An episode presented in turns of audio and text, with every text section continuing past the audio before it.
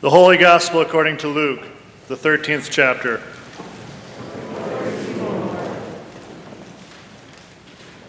At that very time, there were some present who told him about the Galileans whose blood Pilate had mingled with their sacrifices.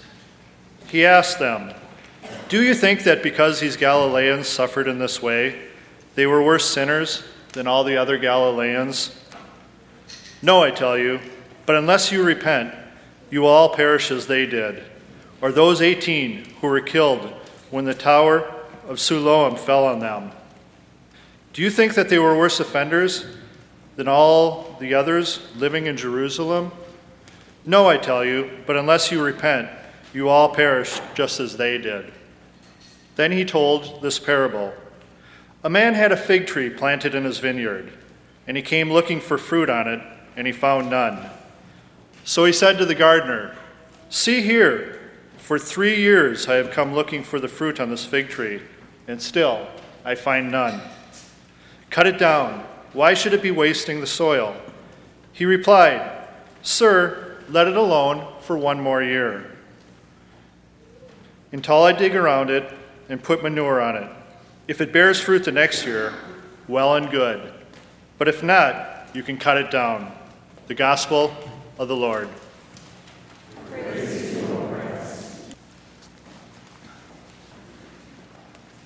In the gospel reading for today, Jesus addresses the question of whether or not human suffering is a punishment for sin.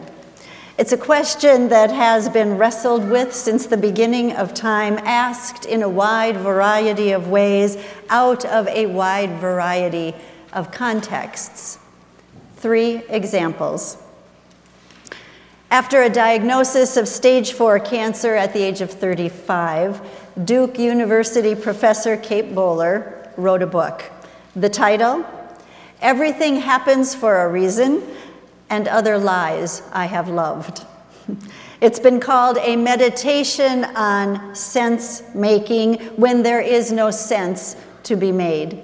Bowler writes Most everyone I meet wants me to know without a doubt that there is a hidden logic to this chaos.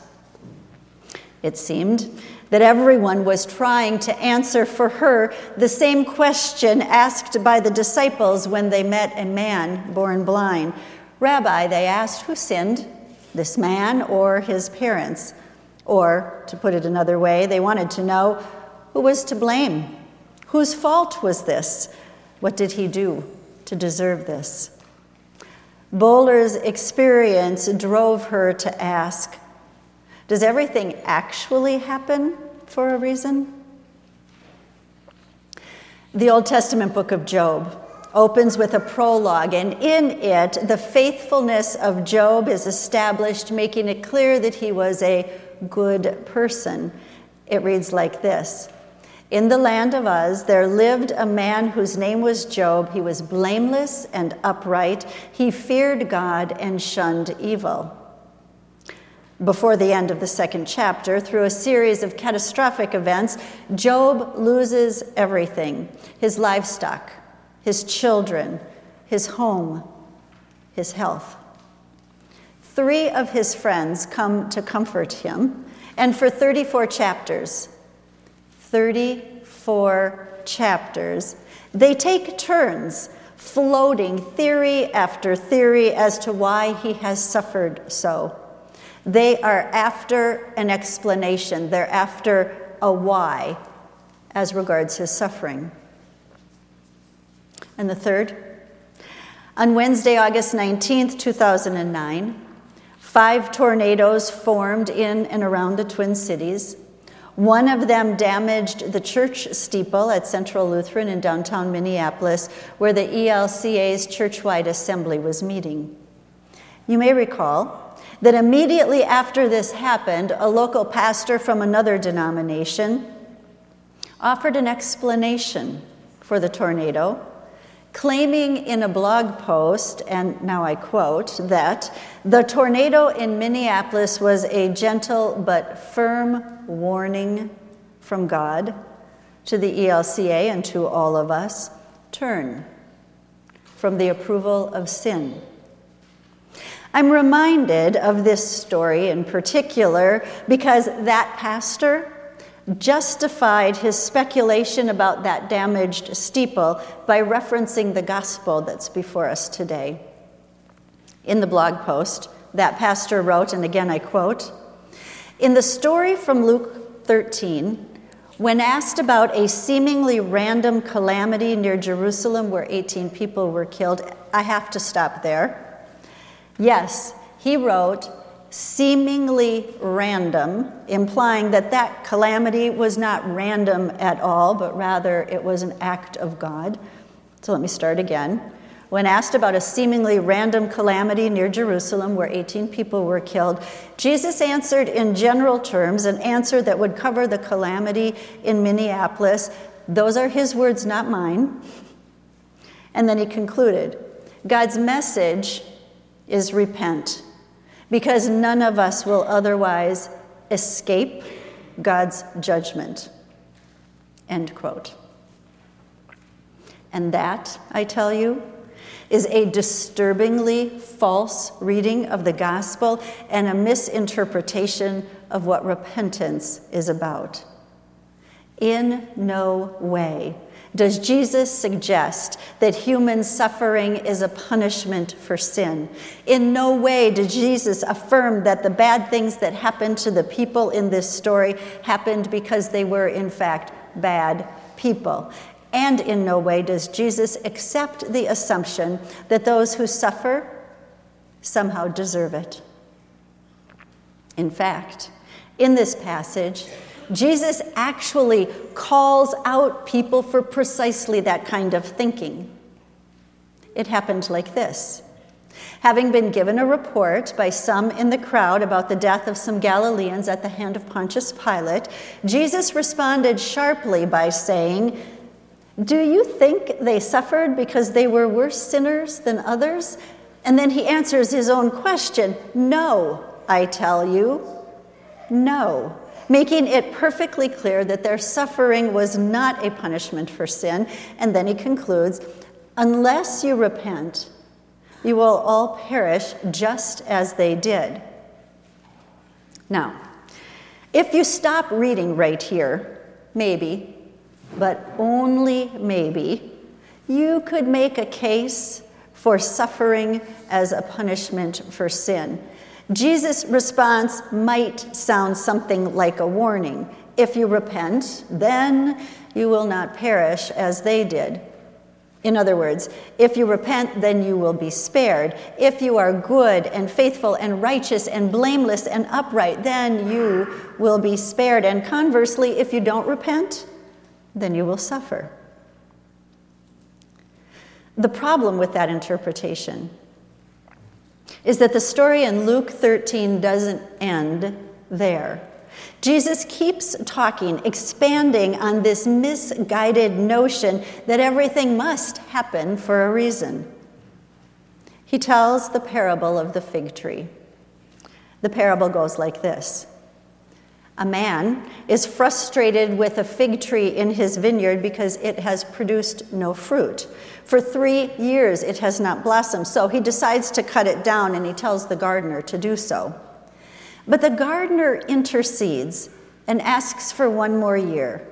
One more year of nurture, one more year to cultivate, one more year of careful attention, one more year of work in and around the fig tree that it may produce and bear fruit. On the part of the gardener, this is a beautiful gesture of both grace and hope, an act of benevolence bestowed on the undeserving in the hope that it would do what it was made to do that is, bear fruit.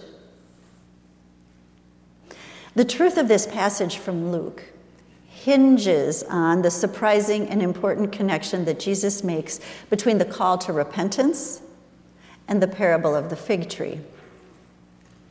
Repentance, you must understand, is not a trade we make with God. It's not an if then clause. It's not a transaction, quid pro quo.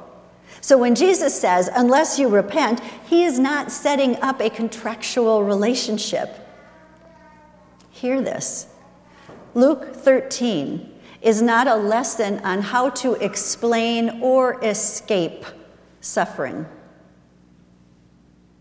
Rather, when Jesus says, unless you repent, he's talking about a change of mind, a change of heart, a transformation. He's talking about the difference between bearing fruit and producing nothing. He's talking about, in the face of human suffering, a turning away from the mind that seeks to explain the unexplainable and a turning toward the heart that breaks open with tears. The poet Mary Oliver writes these words in The Summer Day Doesn't everything die at last and too soon? Tell me, what is it you plan to do with your one wild and precious life? Her question gets at the heart of this passage. It gets at the heart of Jesus' call to repentance. It's a call to engage that one wild and precious life that has so graciously been entrusted to us. It's the call to become who we have been made to be, that is, not judges of one another, but compassionate companions. It's the call for us to bear fruit. One more year, the gardener asked the owner. One more year. And just like the fig tree, today, we too have been given yet another opportunity to turn from that which separates us from God and from one another, and to turn toward compassion and empathy. So, in conclusion, when you encounter the chaos of suffering in others, may your first instinct and gesture be to respond with an open heart and to carry their burden without judgment, without sense making, without empty platitudes about how everything happens for a reason. And when you encounter the chaos of suffering in your own life, may you be comforted by the truth that everything happens, just not for a reason. And may you be strengthened and buoyed by those who come alongside you, loving you along the way. In Jesus' name, amen.